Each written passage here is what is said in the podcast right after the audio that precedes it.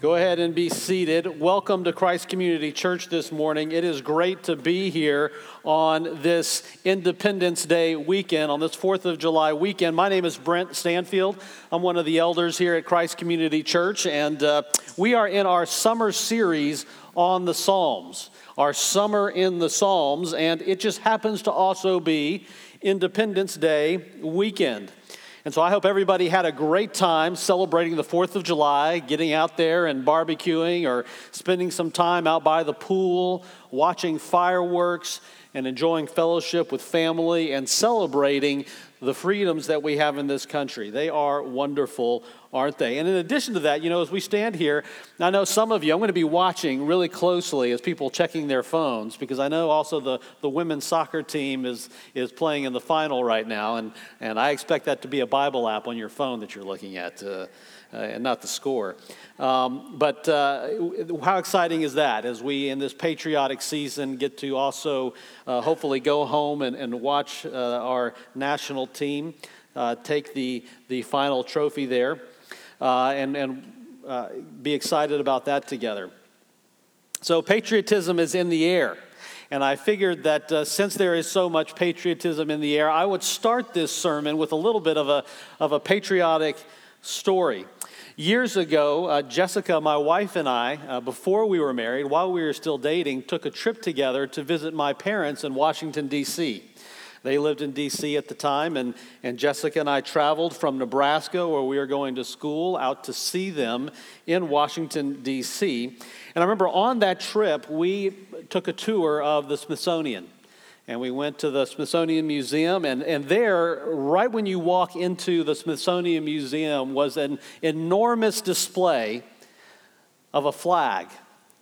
And it was the flag, it was the Star Spangled Banner. And this thing is just enormous. It's huge. It's like one of those flags that you see flying at a car dealership on I 45. It's, it's large, it's big. And I've always been impressed with the story behind that flag.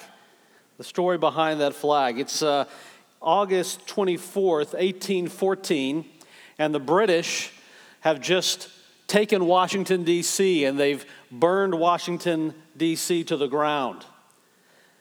And the fledgling nation of the United States of America is in trouble.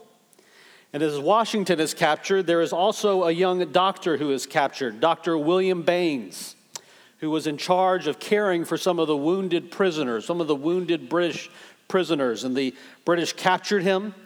They took him prisoner and they took him on one of their ships. And President Buchanan dispatched a young lawyer from Washington, D.C. to secure his release, Francis Scott Key. And Mr. Key was successful. He traveled to the British fleet, he boarded their ships, armed with letters from some of the prisoners who, had, who all testified to how Mr. Baines had treated them very kindly while he was under their charge.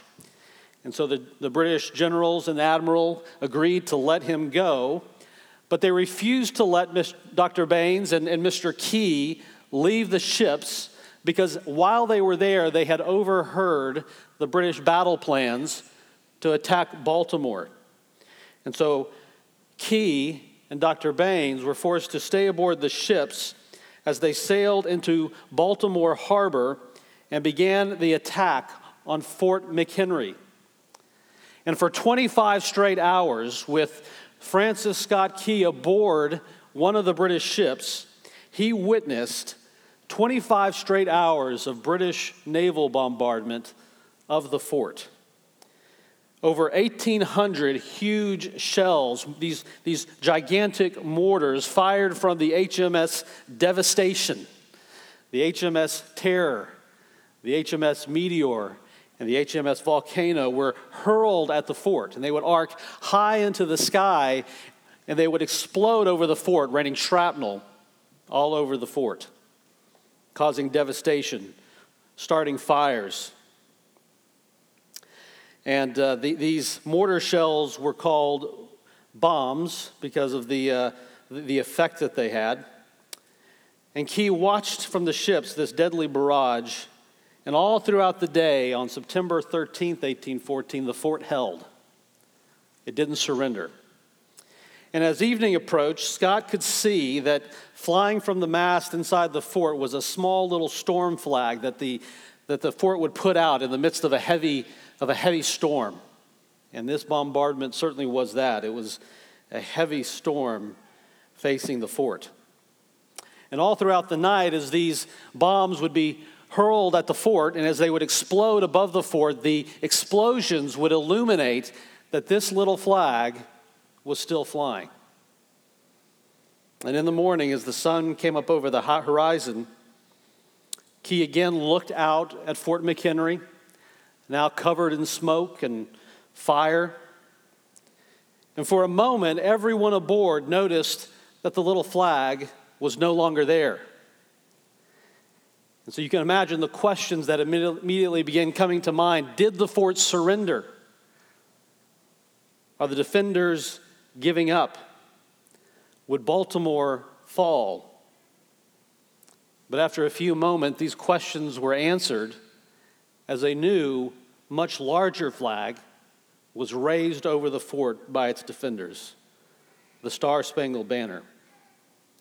And Key, surrounded by his enemies, surrounded by the British soldiers, and overcome with emotion, took a letter, one of the letters that had been written by the British soldiers to free Mr. Dr. Baines, he took it out of his pocket and he began scribbling a poem on the back of that letter.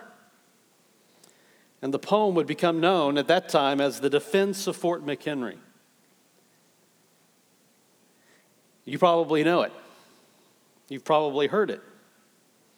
It goes like this Oh, say, can you see by the dawn's early light what so proudly we hailed at the twilight's last gleaming, whose broad stripes and bright stars through the perilous fight over the ramparts we watched were so gallantly streaming.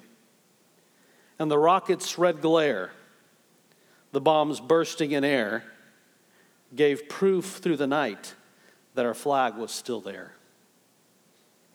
Oh, say, does that star spangled banner yet wave? are the land of the free and the home of the brave. It wouldn't be until the 20th century that that poem would become our national anthem when it was put to music. But what I intend to draw out from that is that what Key did in that moment is a type of psalm. As we're in our series on the Psalms, what I want you to understand is that a psalm is an overflow of emotion about an experience. And that's what Key's poem is. He was overcome with emotion, and he wrote a poem about it. He wanted to express how he felt in words. 204 year later, 204 years later, those words still evoke emotion in us as we sing them at baseball games, football games, hear them on the 4th of July. I always love that moment in the Olympics when the U.S. gets a gold medal and we see the, the flag raise up, and it's normally just the music that's played, but we all kind of hear the words in our mind as that music's played, and it evokes an emotional response for us. But that's what Psalms are. And so, as these writers in these Psalms, as you read their words, what you have to understand is that they are writing these words out of an intense experience that they had with the power of God. That there's experience behind them, there's substance to them that these writers were writing from a place where they had experienced God, His power, or maybe His absence. Maybe they were wondering, where is God in this moment? But there are intense experiences behind each one of these Psalms. Today, as we look at Psalm 118, what you should know is that this is a celebratory psalm in a small kind of way, in a, in a similar kind of way. You might call this psalm a kind of national anthem for Israel. It is a celebratory psalm that's perhaps written by David. We don't know for sure, but it describes someone who has been delivered by God from the rejection of his own people and from the enemies around him.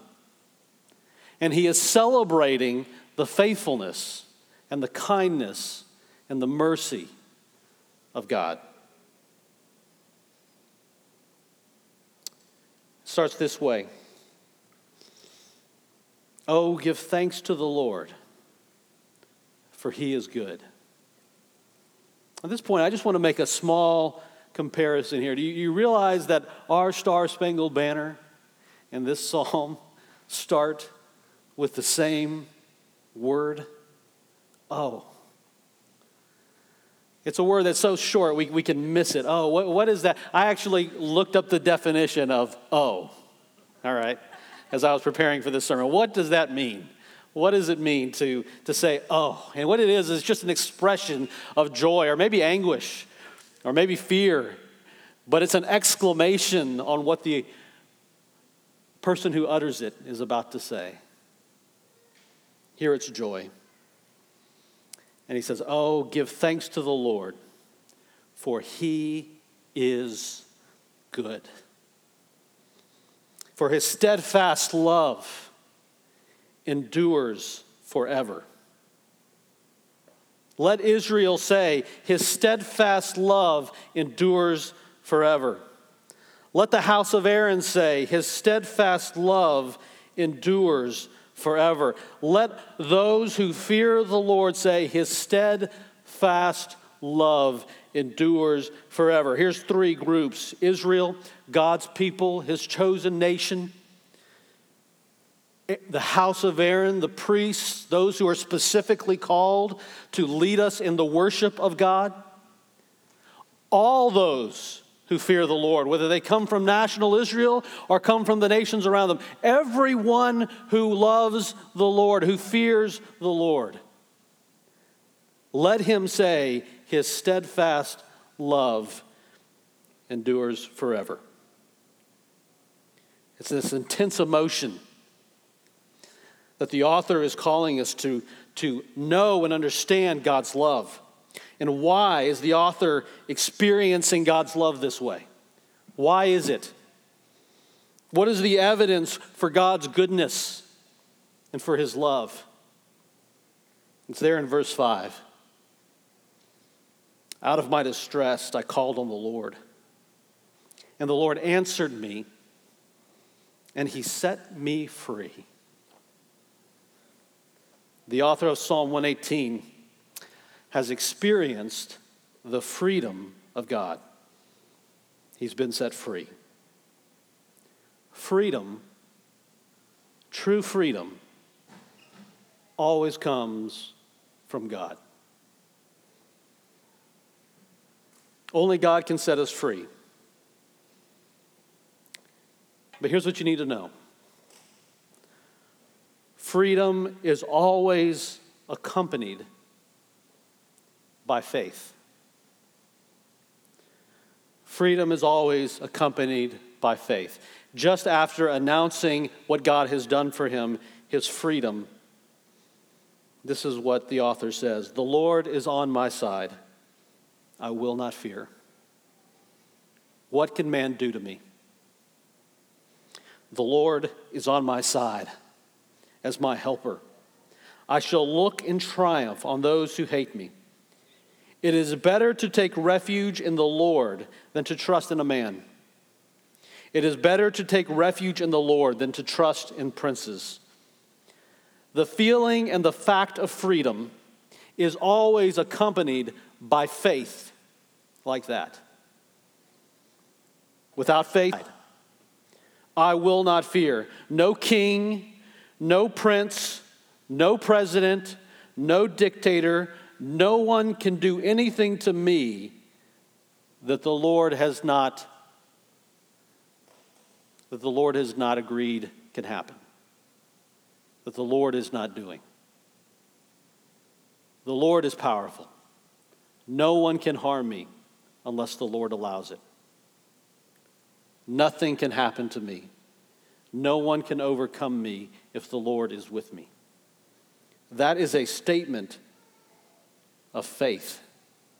And without faith, freedom is impossible. But he goes on. In verse 10, he says this All nations surrounded me. In the name of the Lord, I cut them off. They surrounded me, surrounded me on every side. In the name of the Lord, I cut them off. They surrounded me like bees. They went out like a fire among thorns. In the name of the Lord, I cut them off. I was pushed hard so that I was falling, but the Lord helped me. There's this image of this author, perhaps David again, being surrounded by the nations of this world. It is a vision, so to speak, of, of the power of all the nations aimed with their guns aimed, with their spears aimed, with their swords aimed at one tiny nation. And his response to the power of all the nations is, I cut them off. To cut off, it means to separate, to end the relationship. You can think of that cutting off the power to your TV. These nations have no power over us. It is a declaration of independence. You'll probably recognize these words. When in the course of human events, it becomes necessary for one people to dissolve the political bands which have connected them with one another, and to assume among the powers of the earth the separate and equal station to which the laws of nature and nature's God entitle them, a decent respect for the, of the, to the opinions of mankind require that they should declare the causes which impel them to the separation. You know what that's from? The Declaration of Independence. And what is the declaration being made here? We are dependent on England and on the king. We dissolve those binds, those cords. We separate ourselves from the king. And we're about to explain why. That's what independence is, is to say, whatever it is out there that would claim power over me, I say, you have no power. That's independence.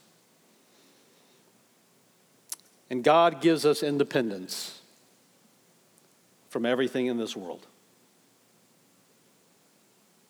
God gives us independence from everything in this world. In Christ and in God, because of God and His power, nothing in this world controls us. We are free from all kings, all governments, all people. We are free from demons and the princes and, and powers that are spiritual. We are free from fear. We are free from sin. And we are free from death. We are free from everything in this world. But there is a great trap. There is a great trap, and here it is God sets us free from everything in this world, and we can declare our independence from it. It has no power over us. But freedom is never independence from God. It is never independence from God. He says this in verse 14 The Lord is my strength and my song. He has become my salvation. Glad songs of salvation are in the tents of the righteous. We sing about our God and what He has done. He is our strength. And he goes on and says this The right hand of the Lord does valiantly. It's not my right hand that does valiantly. I don't secure my freedom. It's the right hand of God that does valiantly. The right hand of the Lord exalts. I did not exalt myself. The right hand of the Lord has exalted me. The right hand of the Lord does valiantly. I shall not die but I shall live. Why? And recount the deeds of the Lord. He has done it, not me. The author of this psalm has a deep awareness of his dependence upon God. That is the basis for his freedom his independence from all other things depends entirely on God. And he knows it. The Lord has disciplined me severely. How many of you, when you think of freedom, think of discipline? I know when I was growing up, and our kids can probably attest to this at some level, that one of the things that I looked forward to most growing up was not being disciplined, to be free of the restraints of my parents, to watch TV whenever I wanted, to eat whatever I wanted. And in my youth, I thought that's a good thing, right? Not realizing the good that my parents had in mind for me.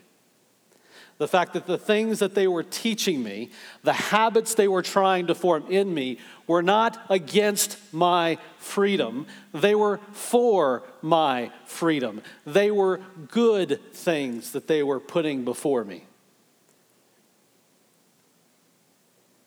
Their discipline was for my freedom.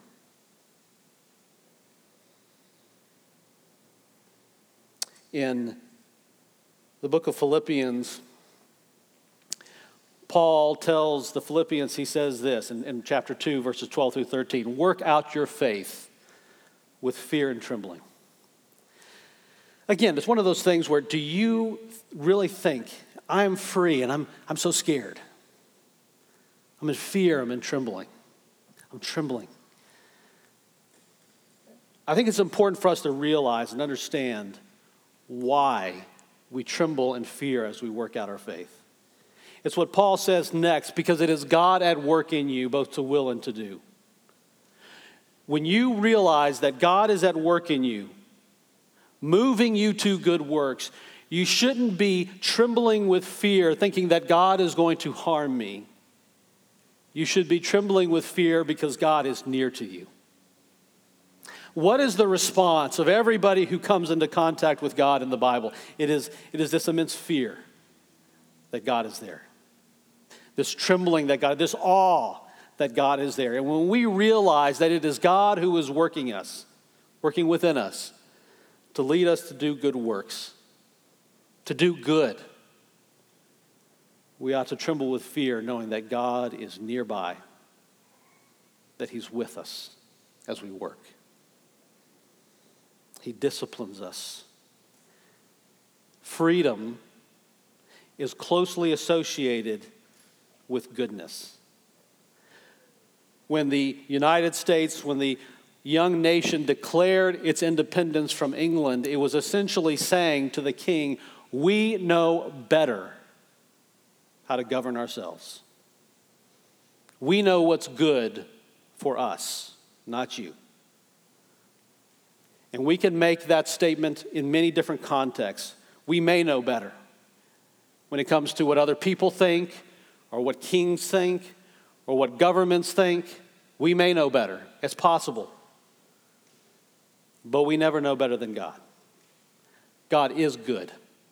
That was the declaration made at the beginning of this psalm God is good.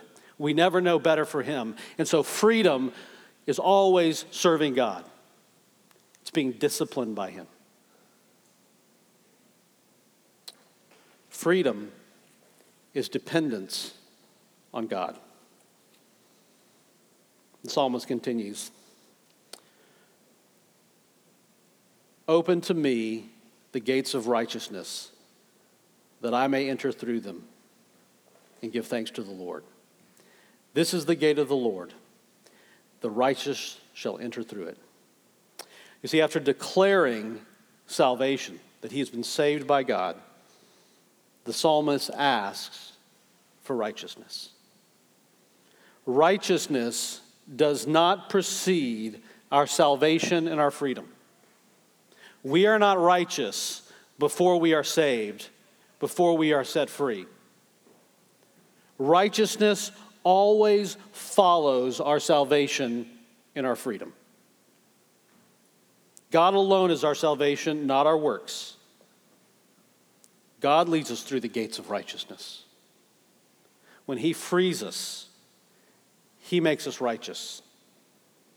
And how does God accomplish that? He accomplishes it through the imputed righteousness of Jesus Christ. Jesus is our righteousness, His goodness is given to us as a gift. We don't do it. God gives us our righteousness. The psalmist says this I thank you that you have answered me and have become my salvation. The stone that the builders rejected has become the cornerstone. God uses what no one else suspects for his work. If you look throughout the Bible, Israel, the smallest and weakest among the nations, is the nation God picks to serve him. David, the smallest and the youngest of Jesse's sons, is the king that God picks to serve him. Jesus, and, and Matthew 21 applies this verse to him. He quotes this verse He is the cornerstone that the builders have rejected, He is the stone that God has made into the cornerstone. Jesus, born in a manger, rejected by men, killed by him, is the one that God, killed by men, is the one that God raises and seats in the heavenly places at the right hand of God. The one, the things that we reject as men and women are the things that God uses. The psalmist continues This is the Lord's doing. It is marvelous in our eyes. This is the day that the Lord has made. Let us rejoice and be glad in it. Save us, we pray, O Lord. O Lord, we pray, give us success. It's marvelous in our eyes what God has done. There is an original context to this psalm. Whoever wrote this psalm had in mind a personal experience that he was having whoever wrote this psalm, and again, it may have been David, was, had experienced something, some great deliverance that God had given to him. And he saw the power of God in that experience. That's the original context of this psalm. But there is a higher context. There is a transcendent context in this psalm, and it's this that God is its real author. And in this psalm, it is undeniable that we see beyond this author, this, this human author's original context, and we see forward to Christ. And what Christ has done is marvelous in our eyes. Christ's resurrection is the day that the entire world was made for. That is the day that the Lord has made. The revelation of Jesus Christ is the day that the Lord had made. And we should rejoice in that day. You know, every year on the 4th of July, we celebrate Independence Day. It's a holiday, a holy day in American culture, our culture once per year, one out of every 365 days. Sunday is the Lord's Day. 52 times a year, we celebrate the independence that we have in Christ. And we should celebrate it even more. We should celebrate it every day. We should celebrate it with more passion than we would ever celebrate the, the birth of our country. The freedom through Christ is so much better. And on Sunday, the day when Christ rose from the grave, we celebrate the independence that we have in Christ psalmist continues Blessed is he who comes in the name of the Lord. We bless you from the house of the Lord. The Lord is God, he has made his light shine upon us. Verse 26 here is again quoted by Jesus, is not quoted by Jesus, it's, it is quoted by him in Matthew 23, but it's also quoted by the crowd who greets Jesus on Palm Sunday. The crowds are there and they are cheering the arrival of Jesus into Jerusalem, and they quote this verse Blessed is he who comes in the name of the Lord. We bless you for the house of the Lord. They're expecting their king.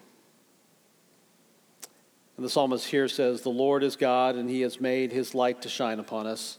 As Jesus himself says in John 8 12, I am the light of the world. God has sent his Son as the light to light the world. And so, what is the response? Here is the psalm closes up. It says this Bind the festal sacrifice with cords up to the horns of the altar. Prepare a sacrifice to celebrate God. Bring the sacrifices into the temple, the festal sacrifices, the ones where we celebrate the goodness of our God and say this You are my God, and I will give thanks to you. You are my God. I will extol you. I will praise you. Oh, give thanks to the Lord, for he is good. His steadfast love endures forever. It is a celebration. It is a celebration. You know, earlier in the sermon, I referred to this psalm as the. Uh, national anthem of Israel. It's actually the end of a series of psalms that were sung at almost every Jewish festival and on every significant occasion. And the psalms start with Psalm 113 and go all the way to Psalm 118. And they're called the Hillel. The Hallel. It's the root word in the word that you've probably heard, the Hallelujah. Praise be to God. And that's what these Psalms do. Psalm 113 gives praise to God, the Creator, and talks about Him raising man up from the dust and giving children to women and, and prospering man all over the face of the earth. Psalm 114 talks about God the rescuer. Give praise to God who rescues us and it uh, refers us back to God's deliverance of the people of Israel from Egypt. Psalm 115 is one of my favorites, and it, it does this great job of distinguishing the God that we worship from all the other gods of all the other nations who are made out of stone and wood, and who have mouths but do not speak, who have ears but do not hear, who have feet but cannot walk, hands but cannot do anything. And it contrasts that picture of the idol with the God that we worship, who can do all that he pleases. Psalm 116 praises God as our Redeemer, who redeems us from the grave. And Psalm 117 praises God, the faithful God. It's the shortest chapter in all the Bible. It's just two verses. And it praises God for his faithfulness.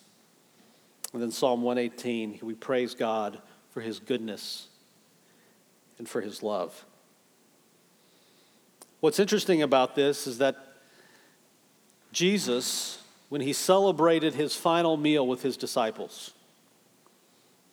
in the upper room, almost certainly would have led them through the Hallel. These would have been the final songs that he sang with his disciples before his crucifixion. And you can, I can guarantee you that as all the disciples were sitting there in that room that night, singing these songs, they were thinking back to experiences they did not have about what God had done in, his, in Israel's past. They were thinking back. But the next day would be the cross. The next day, Christ would be crucified. The evil of that day would be profound.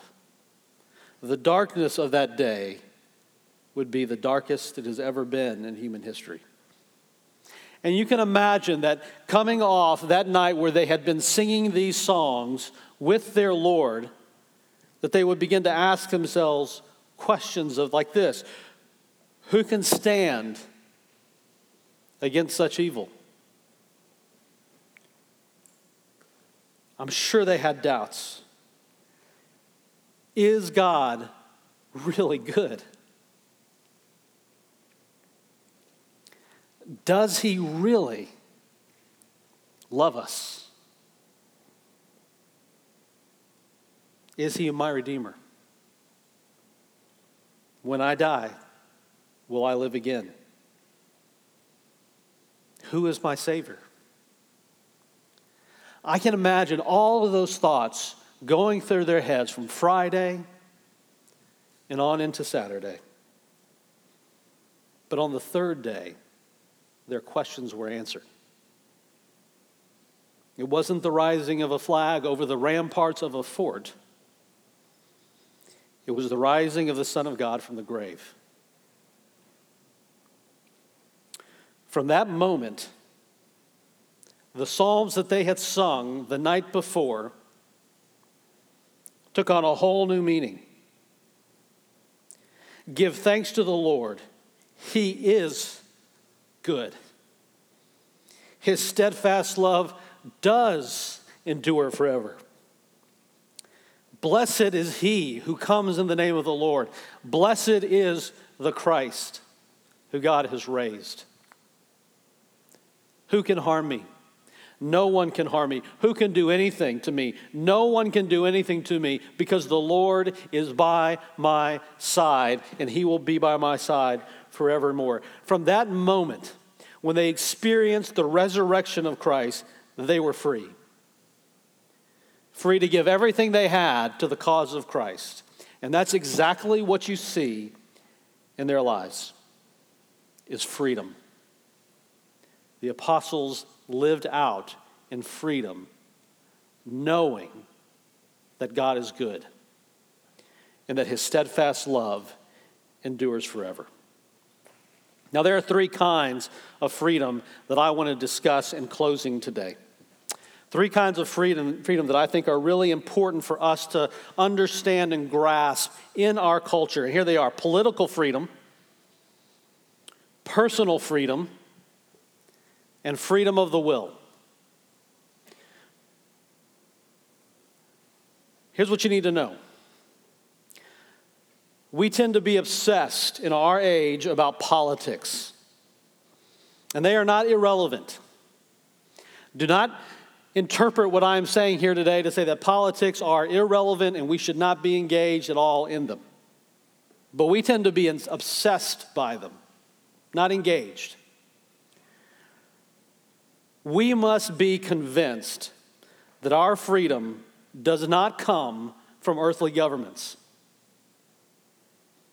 Political freedom is found only in Christ. I am not here to argue at all whether the USA is the greatest nation on earth. I am free from all things in this earth, including governments, independent. The nations of this earth are of no account to God. Their life is as significant as the life of a gnat, the life of a mosquito. They will pass away. They are not everlasting. They come and they go. They rise and they fall. They do not secure our rights or our freedoms. Only God does. Look at what Paul says in 2 Timothy 4:18. He says this, "The Lord will rescue me from every evil deed and bring me safely into his heavenly kingdom. To him be the glory forever and ever." Amen. We are citizens primarily of a heavenly kingdom. And all of our energy should be focused there. And at some level, politics in this earthly nation play a part in our how we view the world, but it is always first through our citizenship in heaven. And only second as our citizens in this country or any other country. Political freedom is found only in Christ, who has made us citizens to a heavenly kingdom. And we have to keep that clear in our heads. If we don't, we will become disorganized in the way that we operate in this world. But second is personal freedom. This culture is also obsessed with personal freedom, with forming our own identities, writing our own stories, you doing you, be who you are. You might have heard it this way I'm going to do what's best for me. You might even think that way. Most of us tend to think that way. I'm going to do what's best for me. Me, me, me. Our me culture. When I hear that, here's what I know that person is not free. They are a slave, they just don't know it, they don't understand it. Personal freedom is only found in Christ. God has all, it's not about what you are going to do. It's not about the story that you are going to write. It's not about what's doing best for you. Here it is God has already done. Christ has already accomplished.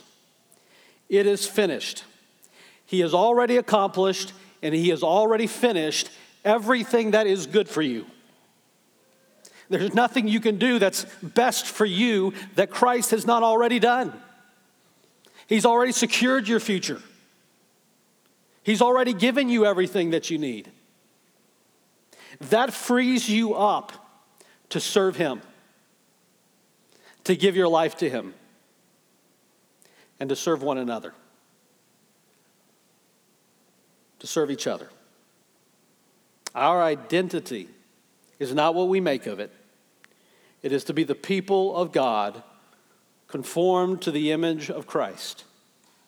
That's our identity. And that is what freedom looks like. Peter says it this way in 1 Peter 2:16. He says, "Live as people who are free, not using your freedom as a cover up for evil. That's not freedom, but living as servants of God." Some translations just define that word. It would have been better historical in that context as slaves to God.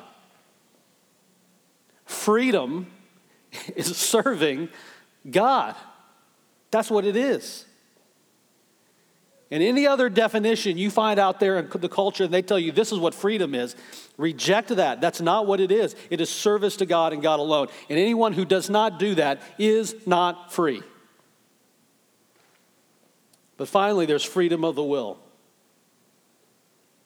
This is one of the most frequent questions I get from Christians is freedom of the will. How does free will fit into God's sovereignty?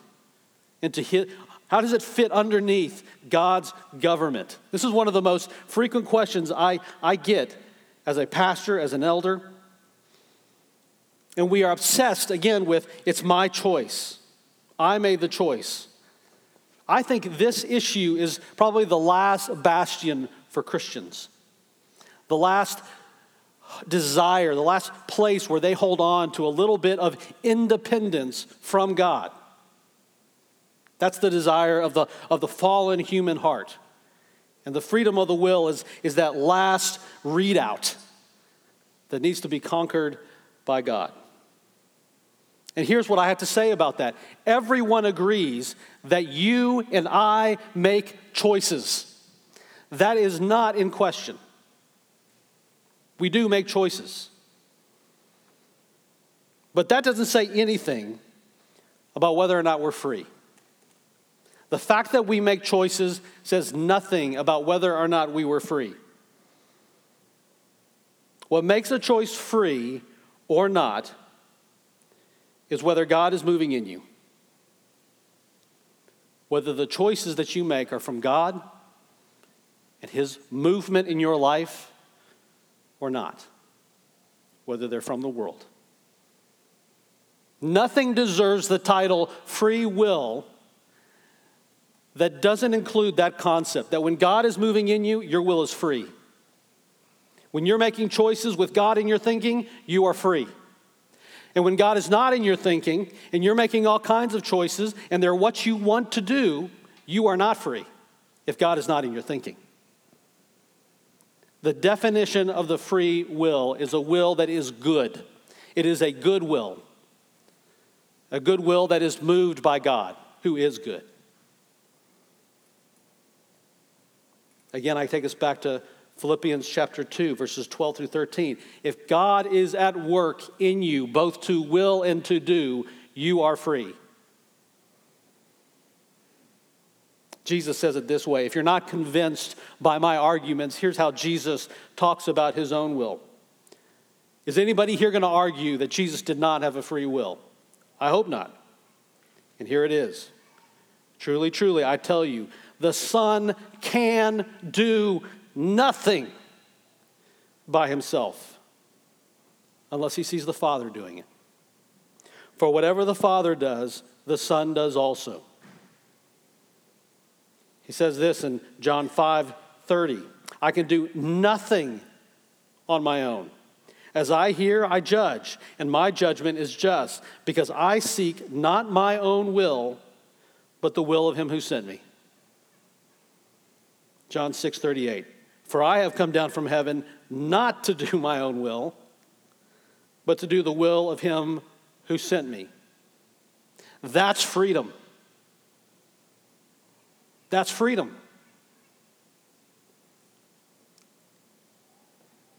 And that's what Christ does for us. Is he gives us that kind of freedom.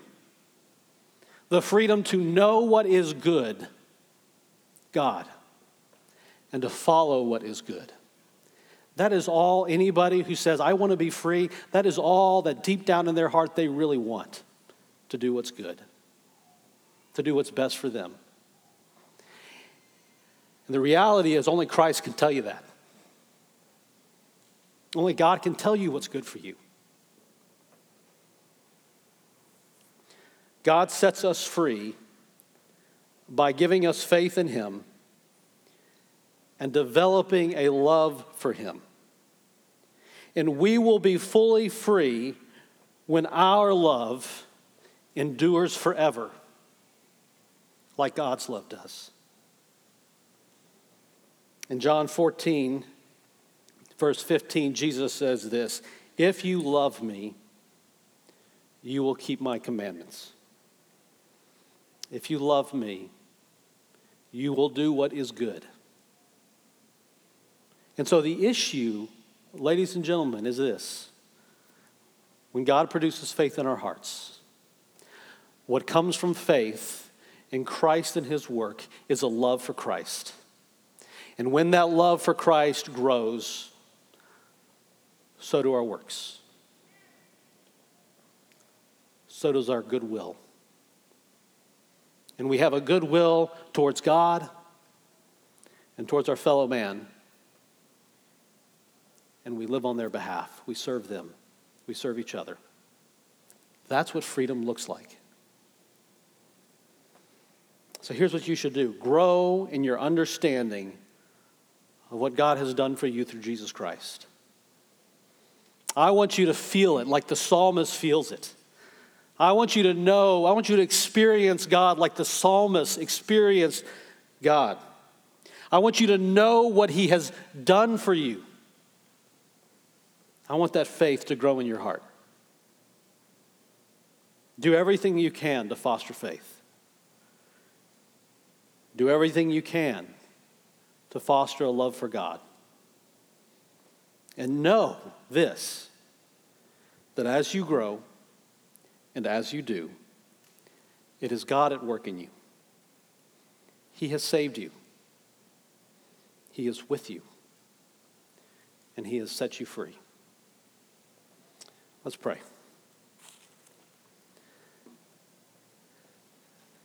Heavenly Father,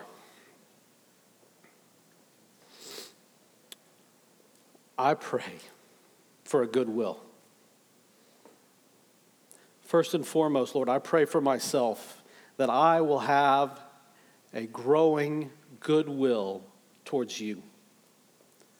That my life will begin to, to grow in such a way that my love for you will grow in such a way that I want to serve you every day of my life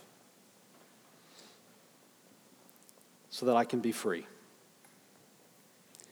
free from all the things in this world that hold me back, free from all the things in this world that keep me as a slave to them, that I would cut them off, declare independence, but dependence on you. And I pray that for everyone here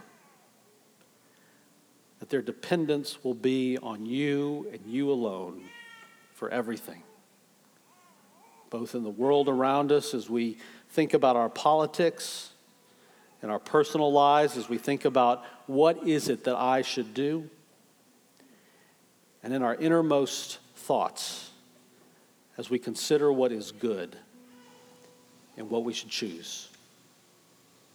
May we always be in all things dependent upon you. In your name we pray. Amen.